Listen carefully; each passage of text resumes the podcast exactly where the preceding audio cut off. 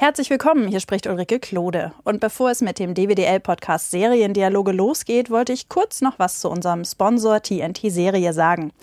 Der ist schon seit einigen Jahren dabei, eigene Serien zu produzieren. Zuerst gab es die Dramedy Add a Friend, die von 2012 bis 2014 in drei Staffeln lief. 2015 wurde dann die Mystery-Serie Weinberg gezeigt. Beide Serien wurden übrigens sogar mit einem Grimme-Preis ausgezeichnet. Und jetzt wird an der Dramaserie Four Blocks oder Vier Blocks gearbeitet, die irgendwann im Frühjahr laufen soll. So, das war's zu unserem Sponsor. Legen wir los mit den Seriendialogen. Seriendialoge. Ein DVDL-Podcast von Ulrike Klode. Die dritte Staffel der Seriendialoge ist im November zu Ende gegangen, die vierte soll im Mai starten und trotzdem gibt es jetzt eine Folge. Wie nennen die Briten das immer so schön, wenn sie zwischen zwei Staffeln was veröffentlichen? Special. Und dann ist das jetzt also ganz offiziell ein Seriendialoge-Special und ich habe damit was mit Sherlock gemeinsam. In dieser besonderen Folge soll es um amerikanische Politikserien gehen und die Frage, wie authentisch ist das, was da überhaupt dargestellt wird. In dieser besonderen Folge soll es um amerikanische Politikserien gehen und natürlich um die Frage, wie authentisch ist das, was da dargestellt wird. Und ich dachte mir, dass der Tag der Amtseinführung des neuen US-Präsidenten ein passender Tag zur Veröffentlichung ist. Als Gast habe ich mir, wie immer bei Reality Checks in den Seriendialogen, einen Experten eingeladen, Dr. Christoph Haas. Hallo, Herr Haas, schön, dass Hallo. Sie mitmachen. Vielen Dank für die Einladung. Christoph Haas ist akademischer Rat am Lehrstuhl für vergleichende Regierungslehre an der Uni Freiburg. Sein Schwerpunkt US-Politik und Regierungslehre. Und er kennt sich gut mit Serien aus. Das sind gleich zwei Dinge, die ihn perfekt für die Seriendialoge machen. Ich hoffe, ich kann dienlich sein. Wir beschäftigen uns zuerst vor allem mit fiktiven Präsidenten. Zur Realität und zu Donald Trump kommen wir dann später noch. Lassen Sie uns zuerst über House of Cards reden. Die Serie hat ja für Furore gesorgt, als sie 2013 gestartet ist, weil sie einen besonders ruchlosen Politiker zeigt, der sich ins Weiße Haus intrigiert. Ist die Art, wie Frank Underwood in House of Cards seine Interessen durchzusetzen versucht, realistisch? Ja, das ist äh, nicht so einfach zu beurteilen. Also die House of Cards ähm, macht sich was zu eigen, was man vielleicht eher das machiavellistische Moment nennen würde. Das heißt, der zentrale Aspekt ist die Macht und was mache ich mit dieser Macht?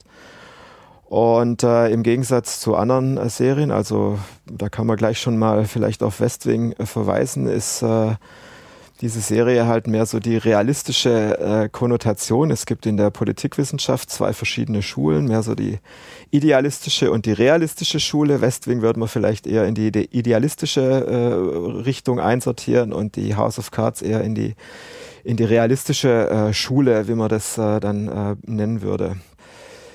Der Punkt ist einfach der, zu leugnen, dass es in der Politik nicht um Macht ginge, ist einfach falsch. Ähm, da gibt es genügend Soziologen wie zum Beispiel Max Weber, die auch darauf hinweisen, wer Politik betreibt, der braucht Macht. Und äh, diese, dieser Aspekt wird in House of Cards sehr schön, sehr schön betont. Klar, auf der einen Seite ja, man braucht Macht, aber so wie er vorgeht, um diese Macht zu erlangen, ist das wirklich realistisch? Er setzt ja seine Gegner dann teilweise matt, schachmatt sozusagen und manchmal noch viel schlimmer. Ähm, ich will jetzt nicht natürlich zu viel verraten, aber es ist schon so, dass ich das Gefühl habe, dieses Feilschen, dieses Erpressen, dieses Unterdrucksetzen, das ist, grenzt doch eigentlich an Machtmissbrauch, oder?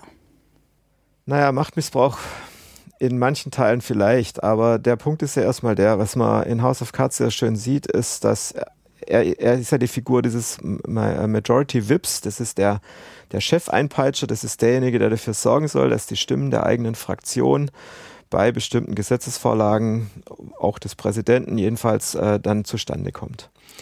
Und ähm, was in einer Folge sehr schön gezeigt wird, ist, ähm, das ist auch, wie er dann seine Nachfolgerin aussucht, wie er ihr Dossiers vorlegt über andere äh, Kandidaten äh, oder andere Konkurrenten.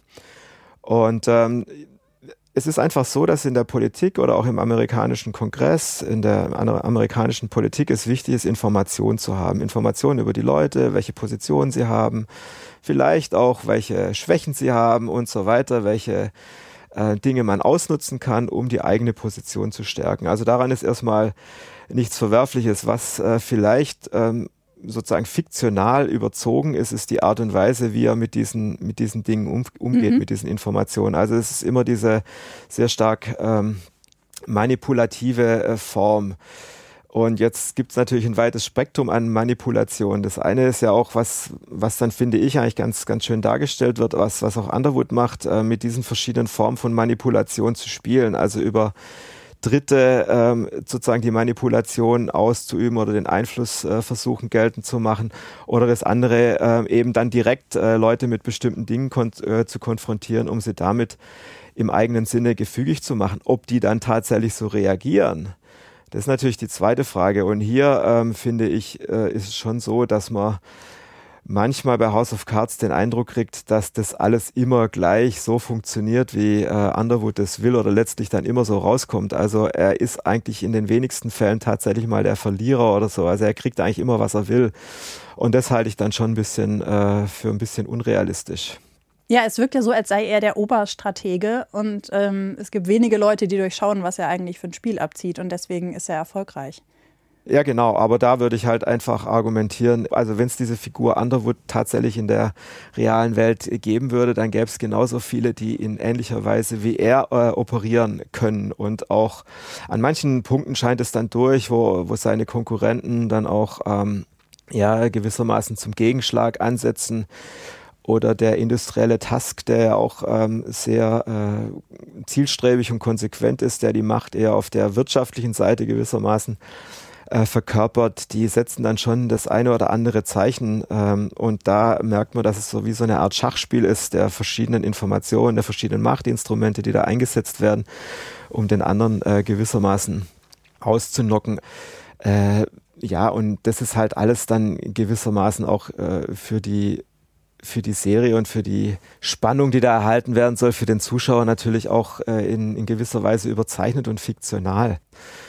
Also wenn man sich sozusagen die, die Gesamtserie anschaut, dann wird man vielleicht argumentieren, das Gesamte ist eher eine Fiktion, aber in verschiedenen einzelnen Details äh, kommt es natürlich dann der Realität schon nahe. Also die äh, Recherche, die da betrieben wurde, was äh, möglich ist, was gemacht wird im Kongress ähm, oder auch im Weißen Haus, das ist schon ähm, der Realität entnommen, aber wie dann mit äh, diesen Fakten gespielt wird, das ist in großen Teilen fiktional und wird auch ähm, manchmal bis ins äh, Unrealistische dann überdehnt, ja. Also ähm, das sind verschiedene Dinge, die, die so nicht vorkommen werden, aber oder vorkommen würden, aber die ähm, gut recherchiert sind. Es gibt äh, in der zweiten Staffel eine Szene, ähm, der Underwood ist dann schon Vizepräsident und er sitzt dann damit auch dem Senat vor. Das ist der Realität entsprechend. Der verfassungsmäßige Rolle des Vizepräsidenten ist, der Vorsitz des Senats zu haben.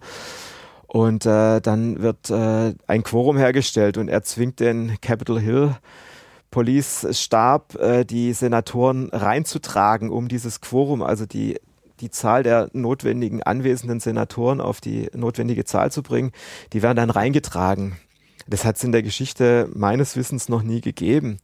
Aber es steht in der Geschäftsordnung, dass äh, diese Möglichkeit gegeben ist. Also, und das ist schön recherchiert, aber es entspricht gewissermaßen nicht den, den Realitäten. Ähm, na gut, aber es könnte ja theoretisch sein. Es könnte sein. theoretisch mhm. passieren, ja. Okay. Äh, das fand ich auch sehr beeindruckend, wie die da reingeschleppt werden. Das ist schon, ähm, ja. dachte ich mir auch, oh, ja, Interessante Geschäftsordnung, ja.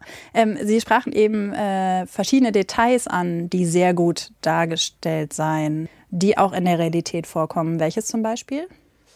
Also was ich äh, aus eigener Erfahrung weiß, ähm, aus, ich habe ja auch immer im Kongress so ein Praktikum gemacht äh, vor, vor einer Weile und ähm, war ja eigentlich jedes zweite Jahr da. Äh, und die internen Abläufe des Kongresses sind relativ gut dargestellt. Die, ein schönes Beispiel ist, wie Stimmen gezählt werden. Welche Abgeordneten sind für meinen Entwurf, welche sind dagegen. Also im Vorfeld stimmen. Im Vorfeld, bevor mhm. eine Abstimmung über einen Gesetzesentwurf stattfindet. Und dann gibt es in Underwoods Büro oder dann auch später bei seiner Nachfolgerin diese schöne Tafel, wo alle 435 Abgeordneten mit Namenskärtchen drauf sind, pro, contra, unentschieden. Ähm, in der Tat, das äh, läuft so ab, ähm, dass äh, gezählt wird, wer ist auf unserer Seite, wer ist ähm, vielleicht noch rumzukriegen, mit welchen Instrumenten kann ich jemand rumkriegen, was braucht der eine für seinen Wahlkreis, was kann ich denen bieten. Ähm, wo ist Hopfen und Malz verloren, da braucht man dann gar nicht mehr äh, hinzugehen. Also das ist ein sehr schönes Detail, was äh, realistisch ist. Oder auch natürlich ähm, einzelne Figuren, ähm, die werden natürlich dann in den Serien ähm, zum Teil äh, sehr stark betont, dass sie eine besondere Rolle spielt. In der, in der Wirklichkeit ist die Zahl der aktiven Personen natürlich viel höher. Das äh, gilt für House of Cards, das gilt für West Wing. Da wird natürlich auch für die ein Zuschauer würde sich jetzt nie irgendwie 100 Leute merken können, mhm, die da mitspielen. Klar. Also in der Realität sind es viel, viel mehr Akteure, die da eine Rolle spielen. Und hier wird es halt sehr schön auf einige äh, einzelne Akteure runtergebrochen, die dann verschiedene reale Rollen in, in sich vereinen mhm. und äh, das dann versuchen zu verkörpern. Das sind solche, solche Details, die eigentlich ganz nett gemacht werden. Oder auch, dass man dann mit der Zeit äh, spielt, wann, wann eine Abstimmung stattfindet und wie kann man es rauszögern. Ähm, Weil man weiß, dass bestimmte gerade sowieso, sowieso nicht da sind, die dagegen wären und genau, so. Genau, oder es wird dann ähm, mit dem Filibuster gespielt, also der Möglichkeit der Blockade im Senat. Das sind alles reale Dinge, ja die, äh, die stattfinden können. Oder was auch sehr schön ist, finde ich, ähm, es gibt bei House of Cards die Empfangsdame, die, die Chefsekretärin, die ähm, gewissermaßen Anfragen abblockt. Äh, Diese Rolle, die gibt es tatsächlich. Das ist eine wichtige, äh, eine wichtige Person, die macht die Terminabstimmungen ähm, für den Abgeordneten und so weiter. Ähm, ich finde auch die Büros sehr schön dargestellt. Also der ähm, der Eindruck, den man als Zuseher hat, der ist schon sehr real, ja, nachgezeichnet, wie es im Kongress abläuft. Aber die realen Abläufe sind dann doch ein bisschen komplexer und nicht so einfach, wie, wie das dann in der Serie natürlich aus, aus äh, Gründen der, der, der Spannung und für den Zuschauer natürlich äh, reduziert wird, diese ganze Komplexität. Das heißt, es ist auch im Grunde gar nicht so einfach zu manipulieren, weil die Abläufe komplexer sind. Ja, genau. Also es, man muss sozusagen, ähm, was, was Underwood da macht, ist ja sozusagen die, die Manipulation auf wenige Elemente mhm. zusammen mhm. reduziert, aber im Grunde muss man ja viel größer angelegte Ketten haben, um das äh, kriegen zu können, was man wollt, was man will. Also da ist äh, schon äh, das alles ein bisschen einfach. Dieses Erzählen der Stimmen vorab, was Sie eben aufgeführt haben als äh, passendes und äh, gut getroffenes Detail, das kommt ja auch in mehreren Serien vor. Also ich erinnere mich daran, dass das in Veep vorkommt, ganz kurz, glaube ich. Und in Alpha House spielt es ja auch eine kleine Rolle. Ähm, das ist ja so eine Art Feilschen. Also das kommt mir so vor wie naja, es, es geht jetzt wirklich nur, seine eigenen Interessen durchzusetzen und dafür biete ich dem anderen was an. Also es ist ja so ein, so ein Handeln, mit dem ich eigentlich nicht gerechnet hatte. Aber das ist wirklich realistisch. Also wir naja. zählen vorher, wer ist gegen uns und dann überlegen wir, was können wir der Person anbieten. Naja, also es gibt ja, das ist in Demokratien immer so, sie haben ähm, bestimmte Ideologien, die von den Parteien vorgeprägt sind. Die Menschen haben eine bestimmte Werteeinstellung, eine bestimmte Einstellung zur Politik und die ist halt mehr oder weniger stark gefestigt in parlamentarischen Demokratien wie in Deutschland und Großbritannien. Da haben sie noch die Fraktionsdisziplin, die ist in den USA jetzt nicht so wichtig, aber in den letzten Jahren auch immer wichtiger geworden. Das heißt, sie haben eine bestimmte Gruppe von Personen, die eh auf ihrer Seite steht. Mhm. So, und in den USA haben sie halt die Konstellation, dass äh, letztlich der einzelne Abgeordnete, der Senator, dem eigenen Bundesstaat bzw. dem eigenen Wahlkreis vor, vor allen Dingen verantwortlich ist. Und da wird er auch gewählt. Also letztlich ist der Wahlkreis dann schon noch das, was wichtig ist für den einzelnen Abgeordneten. Und Jetzt ist es ja so, dass Demokratie von Kompromissen lebt. Das ist bei uns nicht anders als in den USA und sie müssen immer äh, von ihren Positionen in gewisser Weise abrücken, damit sie überhaupt ein bisschen was von dem verwirklichen oder was von dem verwirklichen können, was sie gerne, was sie gerne umsetzen wollen. Und ähm, ja, jetzt, wenn man sich jetzt die Realität anschaut, dann wird vielleicht einem Abgeordneten aus einem ländlichen Wahlkreis die Landwirtschaft zum Beispiel wichtig sein oder bestimmte Infrastrukturprojekte, was weiß ich, ähm, WLAN auszubauen oder, oder LAN, überhaupt die Internet-Breitbandverbindung auszubauen. Dem anderen, der aus dem städtischen Wahlkreis kommt, sind andere Dinge wichtiger. Mhm.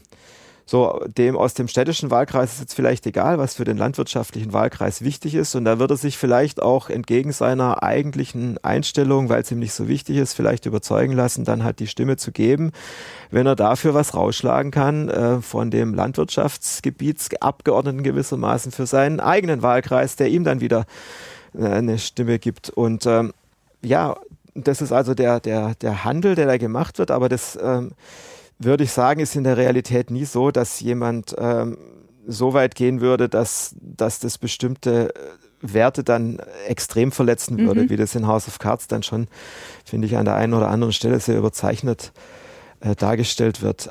Und ähm, der Punkt ist einfach der, wenn sie nicht zu Kompromissen bereit sind, egal in welcher demokratischen Form wir uns äh, befinden, dann haben sie immer den Status quo, dann werden mhm. sie nie was verändern können. Es kommt natürlich auf die Mehrheitskonstellation an, wenn sie über zwei Drittel Mehrheiten in den USA verfügen und dann noch einen Präsidenten auf ihrer Seite haben, dann können sie vielleicht leichter was umsetzen, als wenn die Mehrheiten knapp sind oder mhm. sogar divergierend. Also demokratischer Präsident, republikanischer Kongress, dann wird es schwieriger. Also das wird einfach in, den, in, den, äh, in der Serie in House of Cards sehr schön ähm, dargestellt, dass es um, um Stimmen geht. Diese Kompromissfindung, die ist sehr, sehr simpel gestrickt. Mhm. Es gibt eine Episode, wo es um diese Bildungsreform geht. Mhm. Erste und, Staffel, glaube ich, ne? Ja, ja, in mhm. der ersten Staffel. Und das geht alles ein bisschen arg flott. Das ist äh, überzeichnet und ähm, ja, da die Leute in so einem Raum zusammen zu pfächen.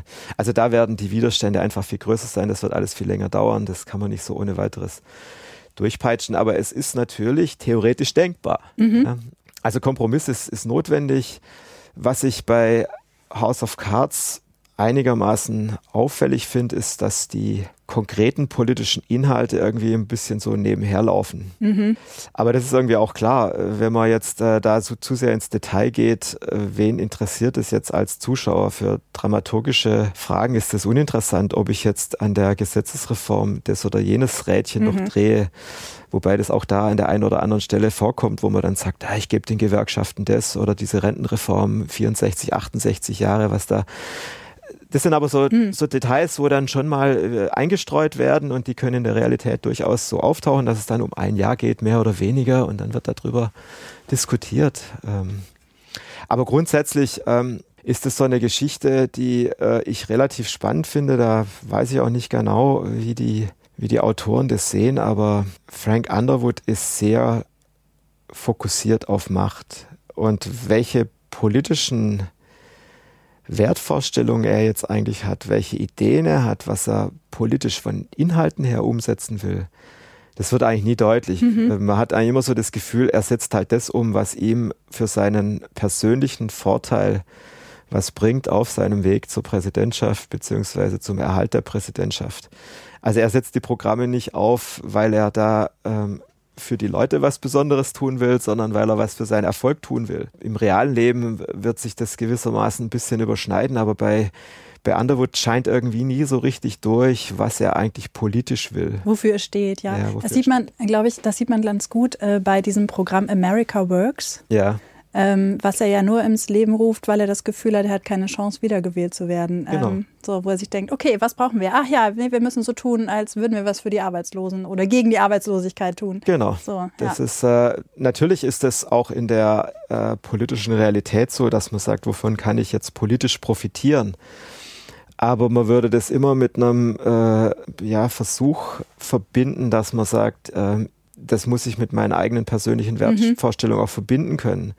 Also ist es authentisch? Ähm, kann ich mit meiner Person, mit meinem politischen Karriereweg auch deutlich machen, dass ich dafür stehe, was ich da mache? Dass es politisch dann opportunistisch sein kann, ist ja völlig klar, aber äh, es geht ja darum, entspricht es auch meinen eigenen, jedenfalls in groben Zügen wenigstens, meinen eigenen Wertvorstellungen, mhm. meiner Ideologie. Das stimmt.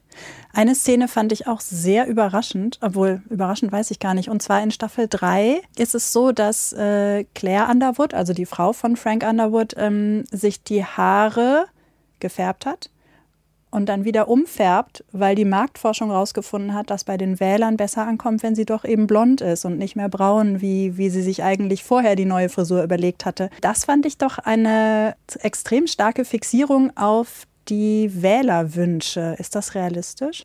Also es ist auf jeden Fall so, dass Aussehen in der amerikanischen Politik wahrscheinlich viel, viel mehr als im Kontinentaleuropa schon eine gewisse Rolle spielt. Und es gibt, wenn ich jetzt in meiner Erinnerung krame, ein sehr schönes Beispiel aus den 90er Jahren. Hillary Clinton, First Lady, hatte auch einen Frisurwandel, einen sehr abrupten, wo man dann gesagt hat, entspricht das jetzt noch ihrer Person? Das wurde in den Medien hoch und runter auch diskutiert, vor allen Dingen Boulevard natürlich, aber dieses Beispiel zeigt, dass das äh, schon abgefragt wird.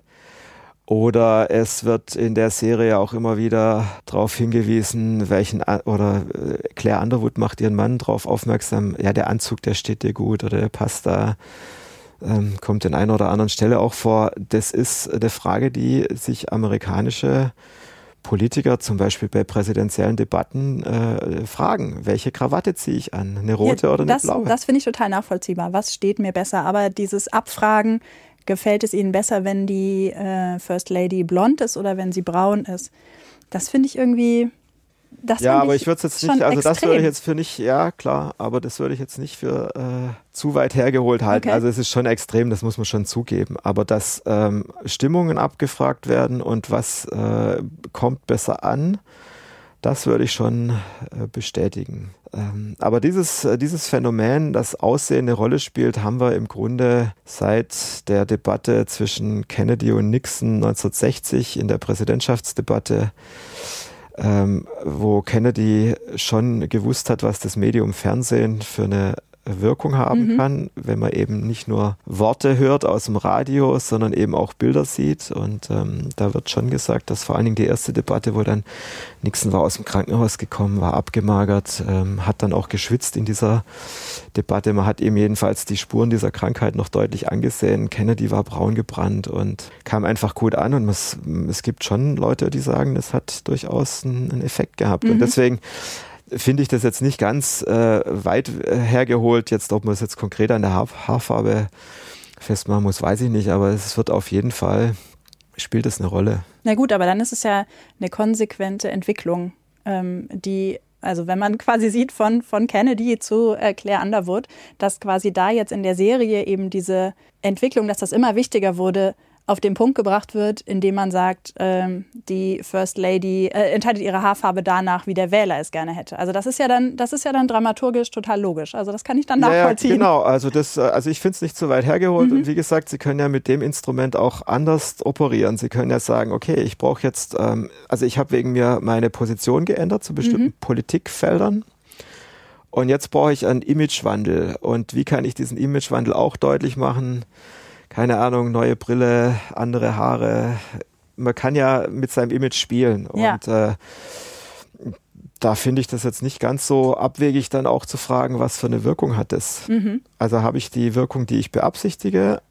Wenn nicht, dann muss ich mir überlegen, hat sich das gelohnt oder gehe ich doch lieber zurück? Aber dann ist man natürlich dann wieder in der Situation, dass man das dann auch wieder rechtfertigen muss. Also warum jetzt dieses äh, Flip-Flopping, ja, hin und her? Ja, ja, das stimmt. Das fällt ja dann irgendwann auch auf. Ja. ja. Kommen wir zu einer Comedy, und zwar Weep. Da ist es ja so, dass Julia Louis-Dreyfus die Vizepräsidentin Selina Meyer spielt und die wirkt von der Macht abgeschnitten. Also es gibt ja diesen Running Gag, gerade in der ersten Staffel, dass sie quasi in der in jeder Folge ihre Sekretärin fragt, ob der Präsident angerufen hat. Und natürlich hat nie der Präsident angerufen. Äh, das hat mich ein bisschen verwundert, weil ich immer dachte, der Präsident sucht sich ja seinen Vizepräsidenten aus. Die beiden müssen klarkommen und die beiden arbeiten eben auch auf einer gewissen Ebene eng zusammen. Was man ja bei Joe Biden und Barack Obama eigentlich ganz gut gesehen hat. Die wirkten ja im Umgang freundschaftlich und ähm, so, als würde sie nichts trennen können.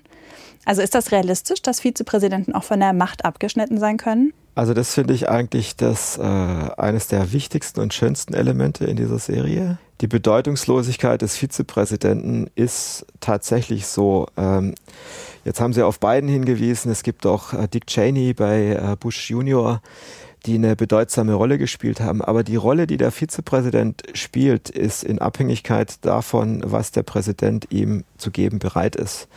In jüngerer Zeit haben die eine äh, bedeutendere Rolle gespielt, aber es gibt einfach auch in der, in der Forschung eher so die These, äh, der Vizepräsident hat eigentlich nichts zu melden, ähm, aber er ist eben einen Herzschlag entsprechend der Gesundheit ja. des Präsidenten von der Macht entfernt. Also er ist sozusagen von jetzt auf gleich der mächtigste oder halt der ohnmächtigste.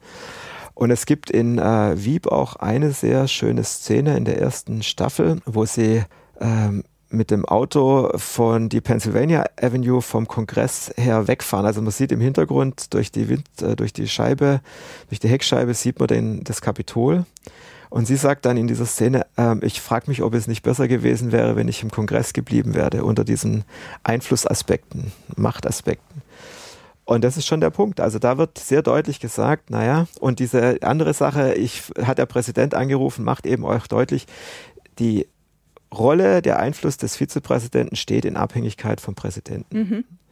Und dann gibt es ja die andere Figur, ähm, diesen, wie heißt er? Jonah. Jonah, der Verbindungsoffizier ja. quasi. Und das äh, macht auch sehr deutlich, der Präsident ähm, will, dass der Vize immer nach der eigenen Musik spielt. Mhm. Und da muss darauf geachtet werden, dass da kein Konflikt entsteht, weil sonst haben sie natürlich den Eindruck, die Administration ist in sich zerstritten mhm. und das darf unter keinen Umständen entstehen. Also das, deswegen ist es schon wichtig, dass der Vizepräsident oder die Vizepräsidentin ähm, eine Vertrauensperson des Präsidenten ist auf der einen Seite. Auf der anderen Seite wird diese Person schon auch nach politischem Kalkül ausgesucht. Der tritt ja im Ticket mit dem Präsidenten an. Mhm. Und äh, der Vizepräsident ähm, wird dann ausgewählt auch danach, kann er mir bestimmte Stimmen in einem bestimmten Wahlkreis bei einer bestimmten Wählerklientel besorgen, die ich allein mit meiner Persönlichkeit nicht äh, bringen kann. Das heißt also zum einen Vertrauensperson, ja, aber auf der anderen Seite auch politisches Kalkül. Mhm. Wer bringt mir mehr? Ist er aus einem bestimmten Bundesstaat, den ich vielleicht gewinnen muss, damit ich einen Vorteil habe? Oder wenn man jetzt Trump nimmt, Mike Pence ist ausgewählt worden, weil er die eher konservativen, die klassischen Konservativen der Republikanischen Partei mhm. für sich äh, vereinnahmen kann und damit eben eine Schwachstelle von Trump gewissermaßen, jedenfalls zumindest einigermaßen ausbügelt. Ja. Also das Kalkül auch Vertrauensperson und äh, dann ist halt die Frage, welche Rolle gibt ihm der Präsident? Ja, und Frau Mayer hat keine Rolle bekommen, offenbar. Nee, und äh, sie ist ja auch, also ich meine, es ist schon so, das äh, ging los bei, vor allen Dingen bei Bill Clinton. Ähm, Al Gore war damals Vizepräsident und Clinton hat ihm ähm, die Aufgabe zugeteilt, eine große Bürokratiereform umzusetzen. Mhm.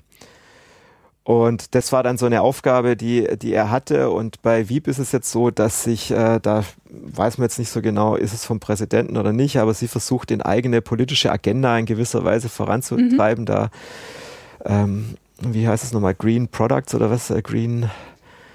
Äh, weiß ich gerade auch nicht mehr. Ja, also so eine grüne Politik zu betreiben oder dann die Filibuster-Reform, die da ja. immer wieder genannt wird, das sind so Dinge, äh, wo man nicht so genau weiß, hat sie das jetzt vom Präsidenten gekriegt, aber eigentlich muss der Präsident es autorisieren, dass der Vize da aktiv sein kann oder ja, ihm wird diese Rolle oder ihr wird diese Rolle so zugeschrieben.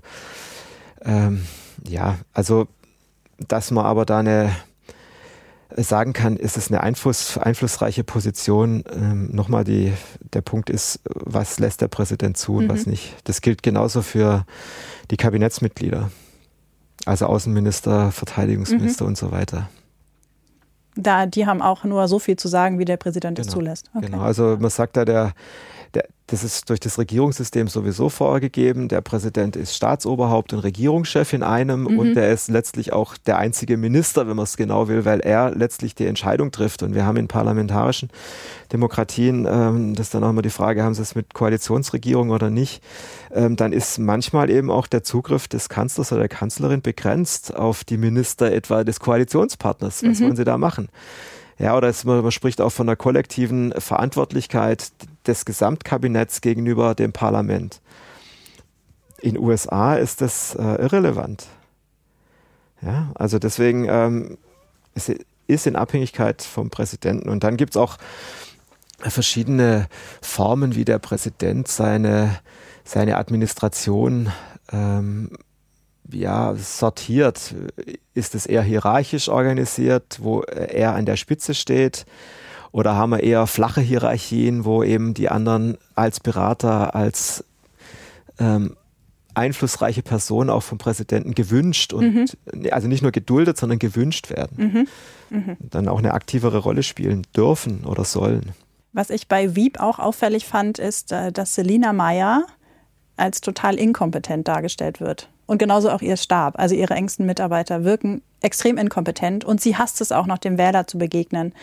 Ähm, da habe ich mich dann gefragt, äh, würde in der Realität sie überhaupt so lange da durchhalten oder würde sie irgendwann über ihre eigene Unfähigkeit über, oder die Unfähigkeit ihres Stabes stolpern in den ersten Monaten? Ja, also das würde ich sagen, ist jetzt äh, einfach Fiction. Mhm. Es gibt zwar in der Geschichte schon auch Beispiele, wo man fragen kann, wie groß ist jetzt die Kompetenz des äh, Vizepräsidenten. Ähm, der Vize von George Bush Senior, Dan Quayle, wurde häufig auch gesagt, also der ist inkompetent oder ähm, John McCain hatte Sarah Palin als äh, Vizepräsidentenkandidatin in seinem, auf seinem Ticket äh, mit drauf, wo man dann auch die Frage stellte, ist jetzt kompetent oder nicht. Also das ist sicher äh, in der Realität durchaus so, dass mal auch ein Vizepräsident mehr oder weniger kompetent sein kann oder nicht. Aber ich glaube, dass, das ist jetzt meine Einschätzung, dass vor allen Dingen ähm, aus äh, Gründen der, soll man sagen, der, der Comedy, der komödiantischen ja. Effekte äh, so genutzt wird. Und man weiß ja auch, das wird ja in der Serie auch gesagt, sie ist ja vorher äh, Senatorin in Maryland. Sie können keine Wahl gewinnen, wenn sie nicht einen gewissen Zugang zu den Wählerinnen und Wählern gehabt haben. Mhm. Also das ist äh, unrealistisch. Das finde ich jetzt ein bisschen übertrieben. Also man muss schon eine gewisse Fähigkeit im Umgang mit der Öffentlichkeit haben, wenn nicht von Anfang an, aber so doch langsam wenigstens erlernen, wie das, wie das funktioniert. Also das finde ich ein bisschen überzeichnet. Mhm. Und dann gibt es diese Position des, ähm, ich weiß gar nicht, wie er in der Serie genau heißt, Bodyman oder Backboy. Also äh, gespielt von äh, Tony Walsh. Die Figur heißt Gary, ja. die ja immer so eine Riesentasche mit sich schleppt und äh, im Grunde der engste Mitarbeiter ist und er flüstert äh, Selina Meyer ja auch immer Informationen zu ihren Gesprächspartnern ein, also meistens so Detailwissen und Hintergrundwissen, ähm, damit sie überhaupt ein Gespräch führen kann. Gibt es so eine Position überhaupt? Das entspricht der Realität, dass es sowohl im Kongress als auch beim Präsidenten natürlich bestimmte Personen gibt, ähm, die die Funktion haben, den Präsidenten, den Vizepräsidenten, das Kongressmitglied ähm, auf dem neuesten Stand zu halten oder auch vor bestimmten Terminen halt mal zu sagen, welche Personen da jetzt auftauchen werden, wer welche Rolle hat. Das ist bei Empfängen auch so, dass da jemand, also er ist es ja dann auch bei so einem Empfang, wo er dann sagt, jetzt kommt der und ja, genau. begrüßen sie sich und so.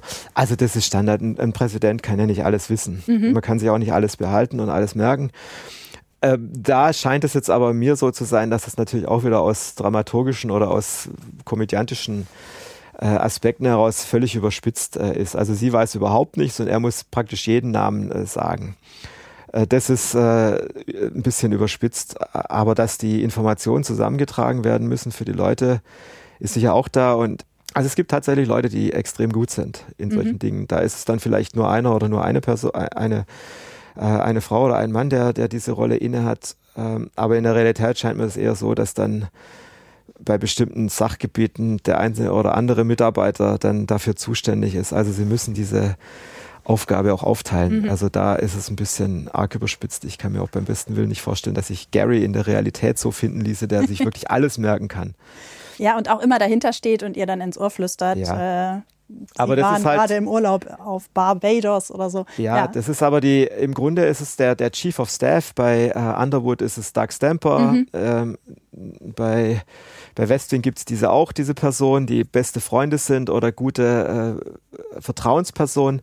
Diese Leute, die brauchen diese Politiker, mhm. das ist klar, weil die müssen im Grunde auch genauso ticken wie der Abgeordnete, wie der Präsident, wie die Vizepräsidentin, dass, dass sie wissen, wenn ich vor die Presse trete, ist das, was ich sage, gleichzeitig auch das, was der Präsident oder andere Politiker sagen würden. Also man muss das, das Gespür dafür haben, was, was will mein Abgeordneter, was will mein Senator, was will mhm die Vizepräsidentin in dem Fall, ja.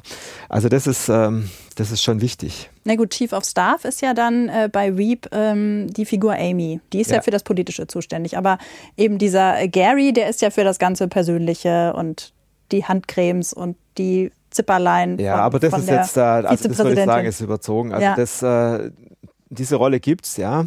Äh, also sie haben so eine Aufteilung bei allen äh, Positionen, die, die sind aber dann viel, viel zahlreicher. Mhm, Ja, also wenn genau. Sie jetzt den, den Kongress nehmen, dann gibt's halt ähm, einen Mitarbeiter, der ist vor allen Dingen für, was weiß ich, Innenpolitik, dann Gesundheitsbereich, dann gibt's einen, der macht Verkehr, es gibt einen, der macht mehr so Außenpolitik oder so. Also sie haben lauter Spezialisten und genauso haben sie ähm, einen Press Secretary, sie haben eine äh, Empfangsdame, die muss auch äh, super gut sein äh, oder ein Empfangsherren, ja, muss ja nicht immer eine Dame sein und also die müssen alle im Grunde wissen, was sind eigentlich die Wünsche des Mhm. Abgeordneten, der Abgeordneten, was, was muss ich machen. Mhm. Und hier ist es halt äh, Gary, der überzeichnet wird. Äh, Amy ist ja auch jetzt nicht, äh, der weiß man auch nicht so genau, ist sie jetzt kompetent oder nicht. Mhm. Ja, aber die Figur, die gibt's. Ja, und das ist halt dann das, was man in Serien äh, logischerweise machen muss, wenn sie Erfolg haben wollen, dass man die in der, in der Darstellung dann überzeichnet. Mhm. Also hier dient es ja den, äh, den, den komödiantischen Effekten vor allen Dingen, dass man den einen oder anderen Lacher halt wieder produziert oder Schmunzeln auf dem Gesicht des, des Fernsehzuschauers. Und ähm, bei House of Cards ist es dann halt äh, eher die, äh, ja, das, das zu zeigen, dass, dass da bestimmte Rollen halt eingenommen werden, die dann eher den ernsteren Hintergrund Mhm. haben. Aber auch da wird es meistens zugespitzt auf wenige Personen. In der Realität sind es viel, viel mehr. Sie hatten vorhin ja schon mal The West Wing angesprochen, weil es der idealistischen Schule folgt. Ähm, Also bei The West Wing geht es ja im Grunde auch um den Präsidenten, aber auch viel um seinen Stab. Es geht um den Alltag im Weißen Haus etc. Und was ich auffällig finde an der Serie ist, ähm, vielleicht passt das aber eben genau zu diesem idealistischen, dass Demokraten und Republikaner relativ gut zusammenarbeiten. Natürlich ist, äh, ist auch ein hartes Ringen immer zwischen den unterschiedlichen Vorstellungen und es werden Kompromisse erzielt. Es dauert immer, bis Kompromisse erzielt werden, aber es gibt Kompromisse und es wird zusammengearbeitet. Und das ist was, was ich jetzt aus der Ferne betrachtet in der amerikanischen Politik ja gar nicht mehr so viel gesehen habe in letzter Zeit. Also ist es so, dass äh, bei The West Wing da sowieso idealisiert wurde oder war das zu der Zeit anders? Haben die, weil The West Wing ist ja von, ich muss gerade mal nachgucken, von 99 bis 2006 gelaufen, haben die Republikaner mit den Demokraten und andersrum da noch besser zusammengearbeitet?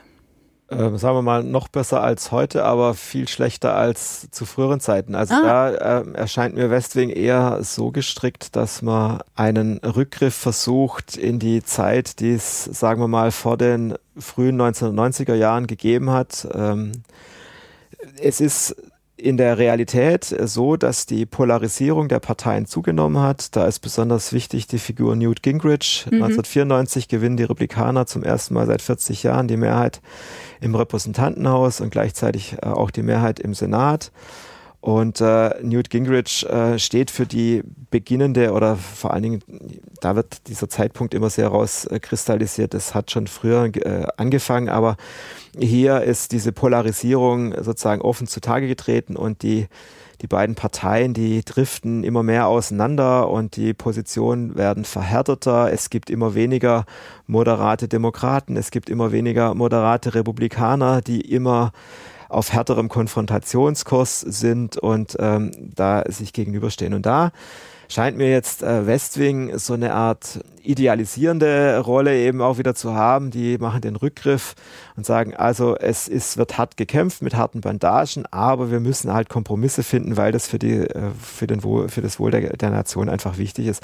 Also so eine Art Wunschvorstellung, dass die Politik so sein möge, wie sie eben früher mal war, dass es Leute gab, mit denen man eben auch Kompromisse aushandeln konnte. Und das ist verhärtet. Also da scheint mir eher, das ist auch das, was ich meine mit, äh, mit dieser eher idealistischen Sicht. Die Frage der Moral, der verantwortlich, Verantwortung für das Volk, für seine eigene Politik und so weiter, die wird da äh, viel stärker betont, als das bei House of Cards ist. Also bei House of Cards ist zu wenig da, da gibt es eigentlich überhaupt nicht, Mhm. ja, wenn man es überspitzt äh, sagt. Bei Westwing ist es ein bisschen zu stark, sodass äh, sozusagen, da gibt es im Grunde ja nur Good Guys. Ja. Mhm.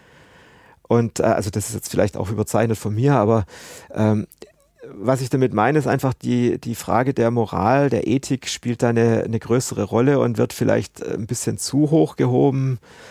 Ähm, und die, die andere Seite ist eben, wo es zu wenig betont wird, House of Cards, also genau sozusagen so, so Antagonisten, die sich im Grunde gegenüberstehen, aber die Realität äh, halt nicht mehr widerspiegeln. Gibt es eine Serie dazwischen, Ihrer Empfindung nach? Nee, ich sehe ich sehe keine. Also das ist, aber das ist ja logisch. Also das, äh, man muss ja mit, mit dem, was man in der Realität vorfindet, spielen. Mhm. Welchen Fehler man auf keinen Fall machen sollte, das gilt für alle Serien, ist zu glauben, es ist so, wie es da stattfindet. Also die Leitfrage, wie realistisch ist das alles, was da passiert, ist immer zu sagen, es gibt Elemente, die sind der Realität entnommen, mit mhm. denen wird gespielt, aber zu sagen, das ist in Toto, in, im Gesamten die, die Realität, wie sie sich darstellt, ist falsch. Es gibt ja auch die Aussage, Kevin Spacey hat es mal gesagt, angeblich geht es ja auf Bill Clinton zurück, dass 99 Prozent von House of Cards äh, der Realität entspräche. Mhm. Ja, das habe ich auch gelesen. Naja, das ist äh, ein positives, äh, eine positive Rezeption der Serie, aber dem würde ich widersprechen. Das hat er, glaube ich, auch äh, nach der ersten Staffel gesagt, ne? Ja. Ähm, ich muss auch sagen, dass, äh, das, das ist meine auch. persönliche Einschätzung.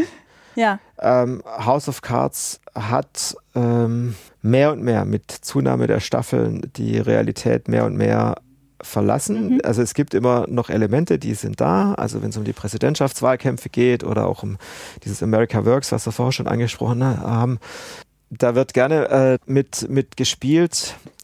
Ich bin jetzt so ein, ein Politikwissenschaftler, der bestimmte Fragen an solche Serien auch in der Hinsicht stellt, kann ich das zum Beispiel einsetzen in, in Seminaren. Mhm. Und da würde ich nie eine ganze Serie nehmen können. Aber ich kann einzelne Elemente äh, rausstellen, äh, nehmen und dann fragen, okay, kann ich damit was lernen, wie amerikanische Politik funktioniert mit einzelnen Bausteinen. Und das kann man tun, aber man kann nicht die ganze Serie zeigen und sagen, so ist es, wir brauchen jetzt kein Seminar mehr zu machen. Das ist Quatsch. Ja. Politikwissenschaftlerinnen, Wissenschaftler, die ähm, die suchen natürlich nach solchen äh, Fragen äh, oder Elementen, die besonders realistisch sind. Und mir erschien halt diese erste Staffel ähm, was die Details angeht, sehr schön rausgearbeitet. Ähm, dass es um Macht geht, dass es um Information geht, dass es um äh, Deals geht, die da gezogen werden, dass die auch nicht immer moralisch, ethisch einwandfrei sind. Ja, das ist einfach so. Mhm. Das heißt nicht, dass es deswegen schlechter ist, was da gemacht wird. Aber äh, zu glauben, in der Politik menschelt es nicht oder äh, geht es nicht um äh, äh Intrigen, das gibt es in jedem Unternehmen, wo, wo es Menschen gibt, die äh, mehr Macht wollen, um ihre Karriere voranzutreiben. Es gibt die eher ethisch orientierten, ja, die äh, teamorientierten und so weiter. Diese Figuren, die gibt es überall. Und die gibt es auch in der Politik und das ist sehr schön. Und dann gibt es eben diese einzelnen Details, was politisch gemacht werden kann. Das Stimmenzählen hatten wir ja vorher schon. So, und dann scheint mir im Verlauf der, der Serie ähm, immer mehr von diesem äh, Konzept abgewichen zu werden und dann halt bestimmte Dinge stärker betont zu werden. Also man ist auch relativ schnell bei der Präsidentschaft. Das mhm. geht ja alles ratzfatz, ja, ja. Vizepräsident, Präsident und so. Und jetzt, äh, das ist jetzt mein persönlicher Wunsch, ich hätte mir vielleicht noch eine Staffel mehr vorstellen können, aber da wird man dann eben. Also dazwischen, bevor er dann Ja, ja, Präsident bevor jetzt, mhm. also das. Äh, diese Intrige, das geht alles irgendwie sehr schnell. Das kann natürlich in der Realität sehr schnell gehen, ja, mhm. das könnte es sein, ja. Aber das geht alles ein bisschen arg flott. Und, und ähm, ja. Ja, und das, äh, aber da, auf der anderen Seite wird man dann argumentieren, naja, was soll jetzt ein Zuschauer mit so einer Folge, wo das alles nochmal ausgetreten ist, was schon da gemacht wird? Also das, so, also was interessiert es jetzt den Zuschauer, der an der, an der Geschichte interessiert ist, aber nicht am, am, am an der Realität, am Detail? Genau, der will ja unterhalten werden, ne? Der will Spannung, der genau. will irgendwie oder lachen, also je nachdem. Ja, das und ist ja das, äh, das gleiche könnte man dann natürlich auch für äh, verschiedene andere äh, Serien sagen, die jetzt nicht politisch sind. Also wie real ist irgendwas? Das ist immer die Frage, die man stellen kann. Mhm. Von welchen Serien setzen Sie denn Elemente ein in Ihren Seminaren? Also Westwing funktioniert hervorragend bei mhm. bestimmten mhm. Dingen. Ähm, House of Cards würde ich auch sagen. Also Wieb ist jetzt so die Frage. Also da könnte man jetzt, da habe ich jetzt noch nichts, äh, habe ich jetzt noch nichts benutzt. Ähm, aber da könnte man jetzt halt diese Rolle, wie, wie, wie bedeutsam ist der Vizepräsident, also diese Szene mit, hat der Präsident angerufen. Da wird man sagen, es wird in der Realität nicht passieren, dass der Vizepräsident die Sekretärin da fragt, hat der Präsident angerufen. Aber der Punkt ist der, mit diesem äh, Element wird deutlich, wie bedeutungslos mhm. ein Vizepräsident oder eine Vizepräsidentin in dem Fall sein kann oder ist. Wofür setzen Sie The West Wing ein? Da können Sie Elemente rausnehmen, ähm, wenn es um die Be Berufung von Supreme Court-Richtern geht. Mhm. Oder wenn Sie die Frage stellen, äh, wie läuft jetzt das äh, im Weißen Haus ab, wenn man deutlich machen will, welche Berater spielen da eine Rolle, dass man deutlich zeigt, jetzt in einer bestimmten Szene kommen einzelne Personen zusammen und beraten den Präsidenten, was er jetzt sagen soll, wie er sich verhalten soll. Das hat man bei House of Cards ja genauso, wo sie dann drüber reden, was machen wir jetzt äh, gegenüber der Öffentlichkeit. Ja. Ähm, ja, oder äh, solche Elemente, die können Sie dann, die können Sie dann, können Sie dann nutzen. Also ein mhm. komplettes Seminar darüber habe ich noch nicht gemacht, habe ich aber jetzt im nächsten Wintersemester tatsächlich vor. Da will ich ein Ach, komplettes, wirklich? ja, will ich ein komplettes Seminar machen. Politik in US-Serien. Ach so, äh, verschiedene Serien, jetzt nicht nur The West Wing. Ja, ja, und okay. dann geht es natürlich nicht nur darum, also Sie können natürlich auch Filme nehmen. Mhm. Kommen wir noch zu einer Serie, die mit einem äh, Element spielt und das extrem macht, und zwar Designated Survivor. Ja. Ist ja eine ganz neue Serie. Und da ist es ja so, das ist jetzt kein Spoiler, weil das ist gleich in der ersten Folge, dass das Kapitol in die Luft gejagt wird, die ganze Regierung ist ausgelöscht und ähm, übrig bleibt nur ein einziger Minister, der eigentlich ein total äh, unwichtiger Minister war. Und der ist dann jetzt eben der neue US-Präsident. Die Serie basiert auf äh, einer Sache, die es wirklich gibt, nämlich diesen Designated Survivor. Yep. Dann, wenn die Amtseinführung ist oder wenn die Rede zur Lage der Nation ist, das heißt, wenn äh, die komplette Regierung und alle Präsidenten, mögliche Präsidentennachfolger versammelt sind, dann wird einer von diesen möglichen Präsidentennachfolgern an einen geheimen Ort gebracht, ähm, damit ihm im Falle eines Anschlags nichts passiert. Nach welchen Kriterien wird denn dieser Designated Survivor in der Realität ausgesucht? Wissen Sie das? Ähm, das ist flexibel. Also ich habe mir aufgrund der Serie dann auch mal angeguckt, wie das in den letzten Jahren so war und das hat gewechselt. Also das ist mal der eine oder der andere Minister. Es ist in der Regel äh, nicht einer von den ganz wichtigen. Also Verteidigungsminister, Außenminister, die werden da äh, in der Regel nicht dafür ausgesucht. Ähm, es ist also einer oder eine auf der Liste, die weiter unten stehen. Aber die müssen die Kriterien erfüllen, Präsident werden zu können. Mhm. Also sie können nicht jemand außer Madeleine Albright zum Beispiel, die Außenministerin bei Bill Clinton, hätte das nicht sein können, weil sie eben keine geborene US-Amerikanerin ist. Dann ja. würde sie den Verfassungsgrund oder Grundsatz brechen, dass ein Präsident nur werden kann, wer geborener amerikanischer Staatsbürger ist. Also das ist eine Klausel, die ist verpflichtend. Äh, mhm. Also danach müssen sie aussuchen. Und ähm, das ist dann flexibel. Ich weiß auch nicht, wie das dann in der Realität konkret abläuft, ob da gelost wird oder halt einfach sein, einer sagt, ich mache das oder so.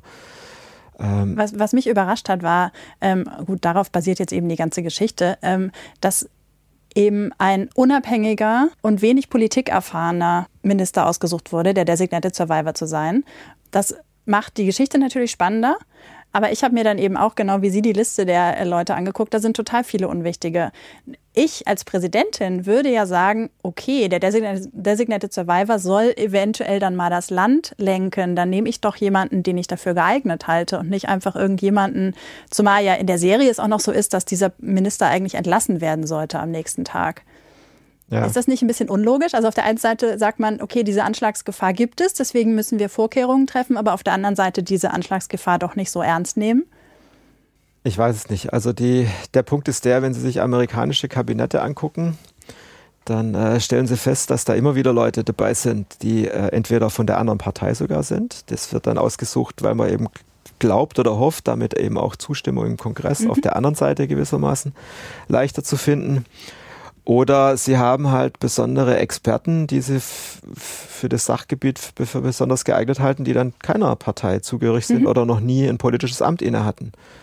Wir haben ja jetzt auch einige Leute, die von Trump ausgesucht wurden, also es gab es auch bei Obama, die nie ein politisches Amt hatten, die aber bestimmte Erfahrungen im bestimmten Sachbereich haben und deswegen ausgewählt werden. Da ist dann eher die Frage, trauen Sie diesen Leuten zu, die Behörde zu führen? Also mhm. Personen mhm. zu führen und dann auch in ihrem Sinne zu gestalten. Ja. Ähm, ich meinte auch nicht unbedingt äh, die Frage, ob die Personen als Minister geeignet sind. Das ist unbestritten. Ja, ja. Aber diese Person dann als Designated Survivor zu nehmen, das fand ich dann doch sehr überraschend. Ja, ja, gut. Aber das ist halt äh, die Frage, ja, die Sie grundsätzlich stellen können. Ist jemand der Gouverneur von, jetzt bei äh, Bill Clinton, von Arkansas? ist es der geeignet, Präsident zu sein? Das wissen sie vorher auch nicht. Ja? Also der hat Okay. zwar mal als Gouverneur gearbeitet, aber es ist halt nochmal eine andere Hausnummer, ob sie Gouverneur von Arkansas sind oder äh, Präsident der Vereinigten Staaten. Also äh, Learning on the Job ist immer. Sie haben die Rolle des Präsidenten hat vorher keiner geübt. Sie können die Rolle des Exekutivchefs als Gouverneur üben. Ja, und bei Texas ist es oder bei Kalifornien ist es vielleicht bedeutsamer, ja, als wie irgendwie jetzt in New Hampshire oder Vermont. Ja. Aber trotzdem, sie haben die Rolle als Exekutivchef geübt und das können sie dann versuchen zu übertragen, aber es ist alles eine Hausnummer größer. Und es geht nicht nur um Innenpolitik, es geht auch einmal um Außenpolitik.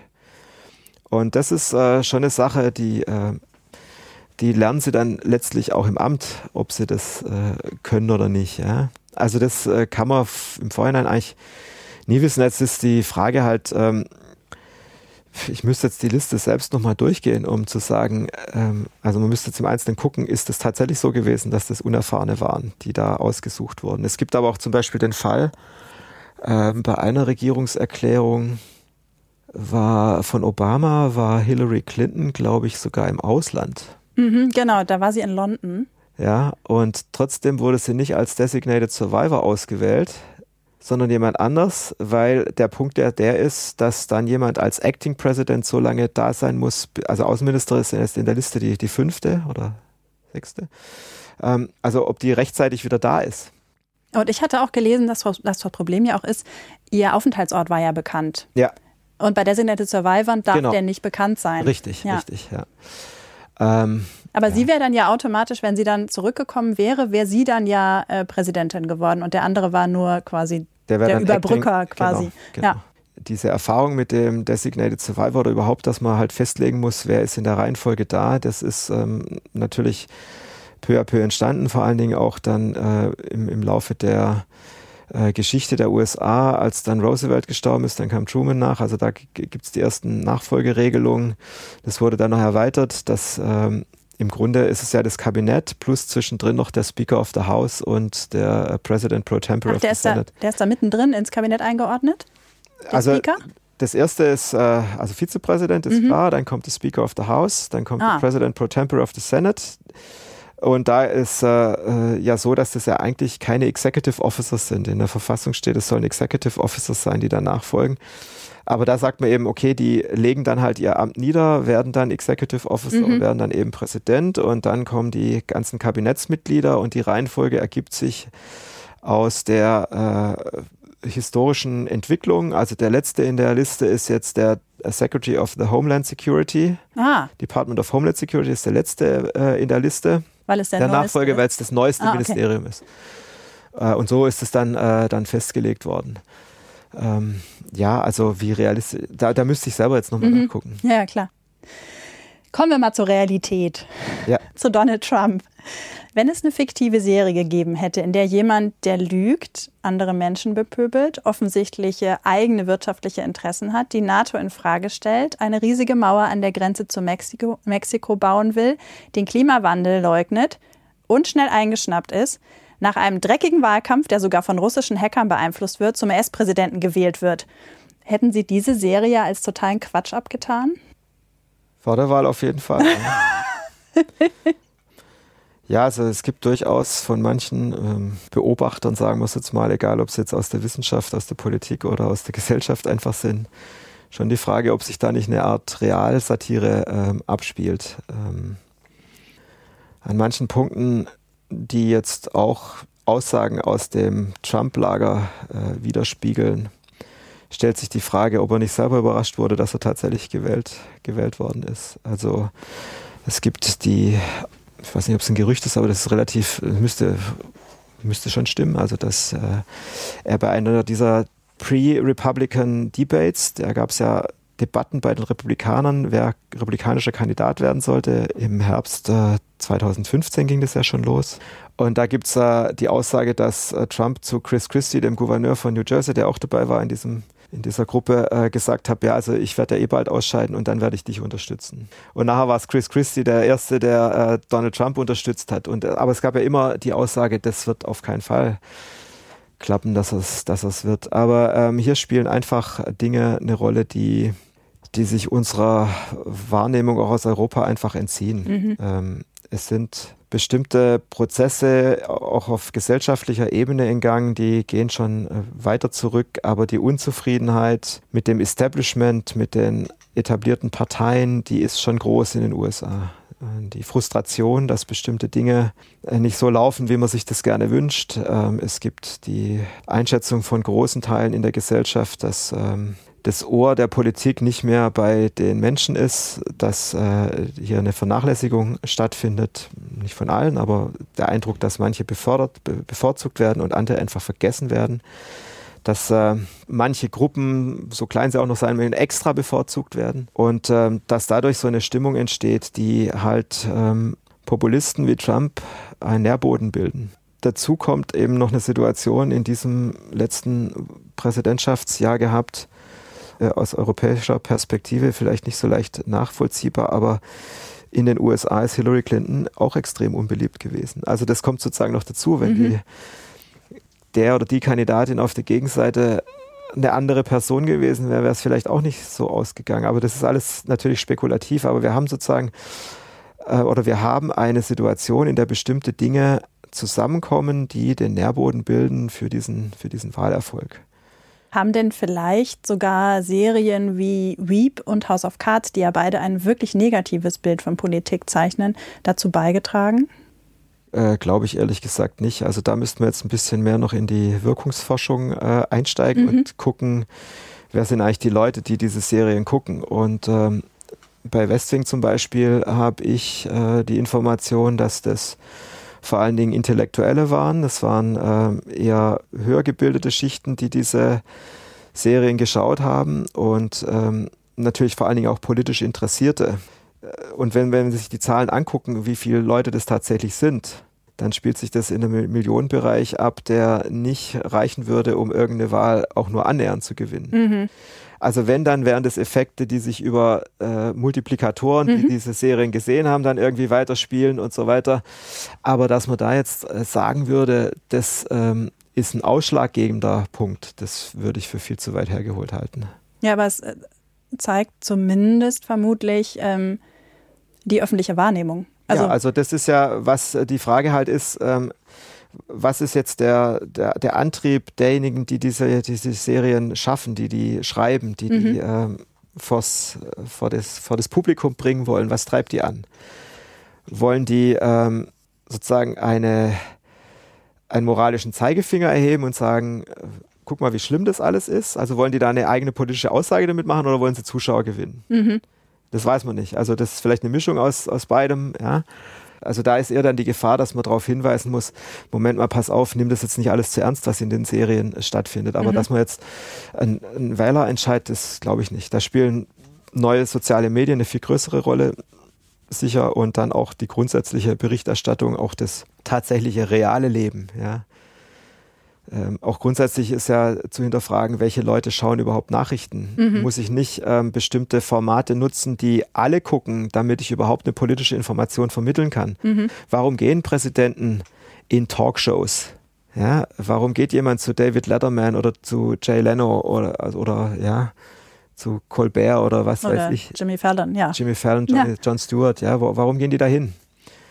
Ja, weil sie da wissen, da kriege ich ein Publikum, was ich sonst nicht kriegen würde, weil mhm. die die Nachrichten nicht gucken. Also das finde ich dann äh, wichtiger als, als solche Serien. Also das finde ich, glaube ich, ein bisschen, äh, da würde man die Rolle der Serien völlig überschätzen. Naja, was, ich, was ich jetzt meinte, ist, dass diese Serien ja eigentlich ganz gut zeigen, wie öffentlich ähm, US-Politik wahrgenommen wird. Also die Serienmacher kämen ja nicht auf die Idee, dieses Bild eines ruchlosen Präsidenten oder eines ruchlosen Politikers, der Präsident werden will, zu zeichnen, wenn ähm, die öffentliche Wahrnehmung nicht ohnehin schon so wäre, ach, die in Washington sind ja eh alle korrupt.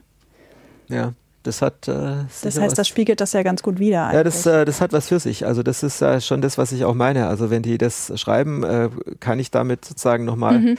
Aber die Frage ist halt, ähm, wollen sie damit der Politik schaden oder wollen sie damit äh, der Politik nützen? Also äh, wahrscheinlich gar nicht, sondern sie haben sich gedacht, oh ja. geiler Stoff, mache ich doch mal genau. was draus. Ne? Genau, ja. so. so sehe ich das. Das hört auch. sich ja spannend an. Ja.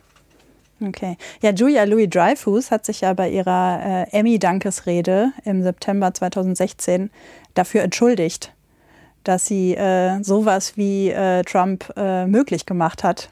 Ist natürlich auch eine totale Überschätzung, aber es zeigt schon, dass ähm, sie da so eine gewisse Verantwortung spürt. Ja. Dass sie mit ihrer Rolle dieser lächerlichen, inkompetenten Vizepräsidentin dazu beigetragen haben könnte, dass die öffentliche Wahrnehmung noch schlechter ist.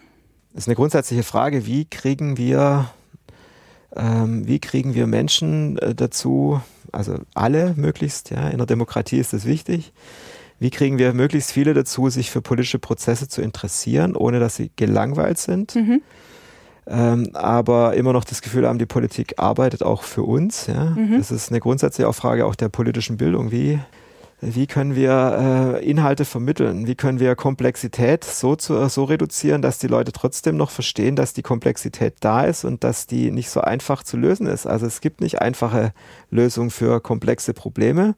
Aber was sozusagen gewünscht wird, ist, dass man die komplexen Probleme so einfach darstellt, dass es jeder versteht und jeder das Gefühl hat, dass, äh, dass ich wahrgenommen werde. Mhm. Ja, und das ist ein Balanceakt und je mehr Medien oder Quasi-Medien wie das Internet, da ist ja sozusagen keiner mehr dazwischen geschaltet. Die klassischen Medien sind ja, haben ja eine Auswahlfunktion, die, die suchen ja aus, welche Nachricht wird vermittelt. Soziale Medien machen, brauchen das nicht. Diese, diese Auswahlgeschichte fällt da weg. Es sei denn, es sind klassische Medien, die das Instrument mhm. Internet wieder einnetzen und äh, ähm, nutzen und dann so. Und ähm, das ist jetzt äh, die, die, die Schlüsselfrage. Also das, aber das ist auch in den Serien halt sehr schön. Ähm, auch wieder äh, Komplexität reduzierend. Aber dass jede Serie hier hinterfragt, wie kommt was öffentlich an. Mhm. Das ist auf jeden Fall sehr schön dargestellt. Die Medien sind eine wichtige, äh, haben eine wichtige Transmissionsrolle, eine Vermittlerrolle, eine Übertragungsrolle. Ja. Und da sind dann auch manchmal, also sind es dann einfach nur zwei, drei wichtige Journalisten. Also in der Wirklichkeit sind es ja viel mehr. Oder bei House of Cards, da gibt es dann irgendwie nur noch drei, die da gucken, ob da ein Intrige das ist.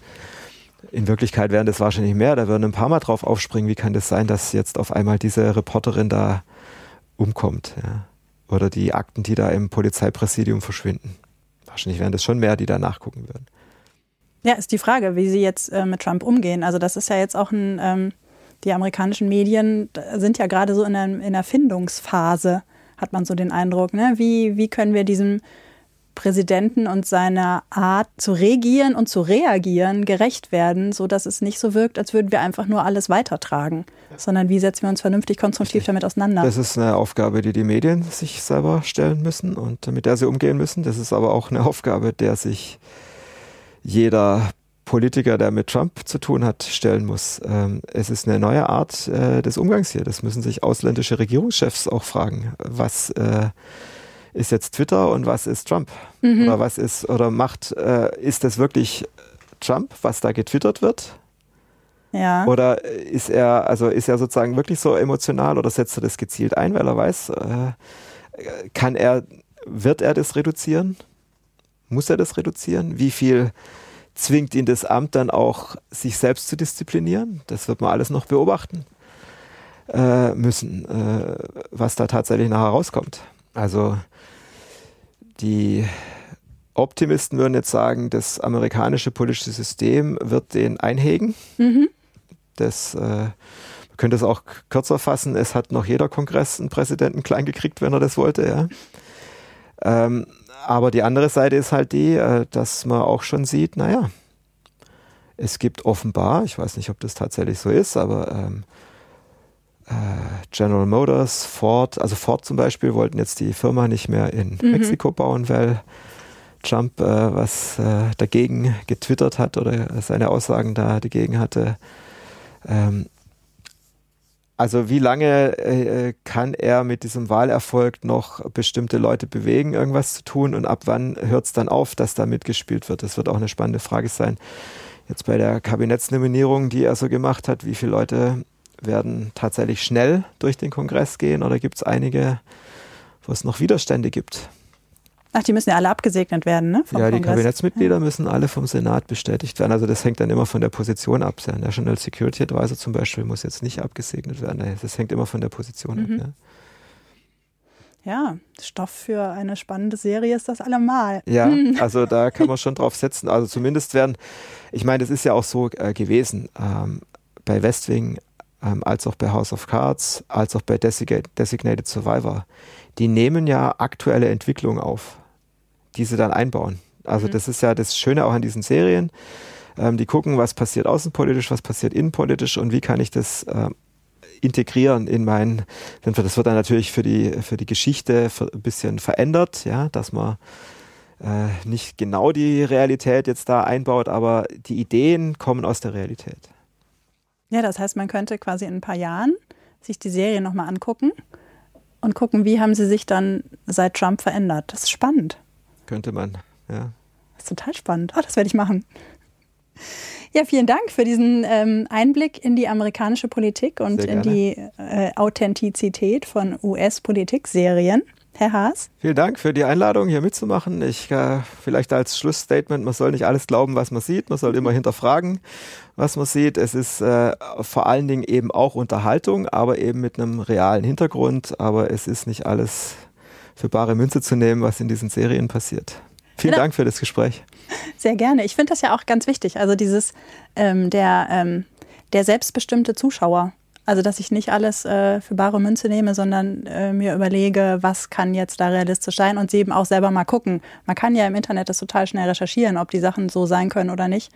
Ähm, und sich immer klar sein, dass es Zuspitzung aus Dramaturgiegründen oder aus äh, Comedy-Gründen. Das kann ja immer sein. Genau. Ja, schön. Wir hätten noch stundenlang weiterreden können, glaube ja. ich. Wie immer werde ich natürlich weitere Informationen zu den Serien, die wir hier angesprochen haben, auf die Podcast-Seite stellen. Dazu zum Beispiel auch die Liste der Designated Survivor aus den letzten Jahrzehnten. Mal gucken, was sich da so finden lässt. Die nächste Seriendialoge-Folge gibt es im Mai, denn dann geht die vierte Staffel los. Bis dahin, frohes Gucken. Seriendialoge. Ein DVDL-Podcast von Ulrike Klode. Redaktion und Produktion Ulrike Klode, Sounddesign Joachim Budde.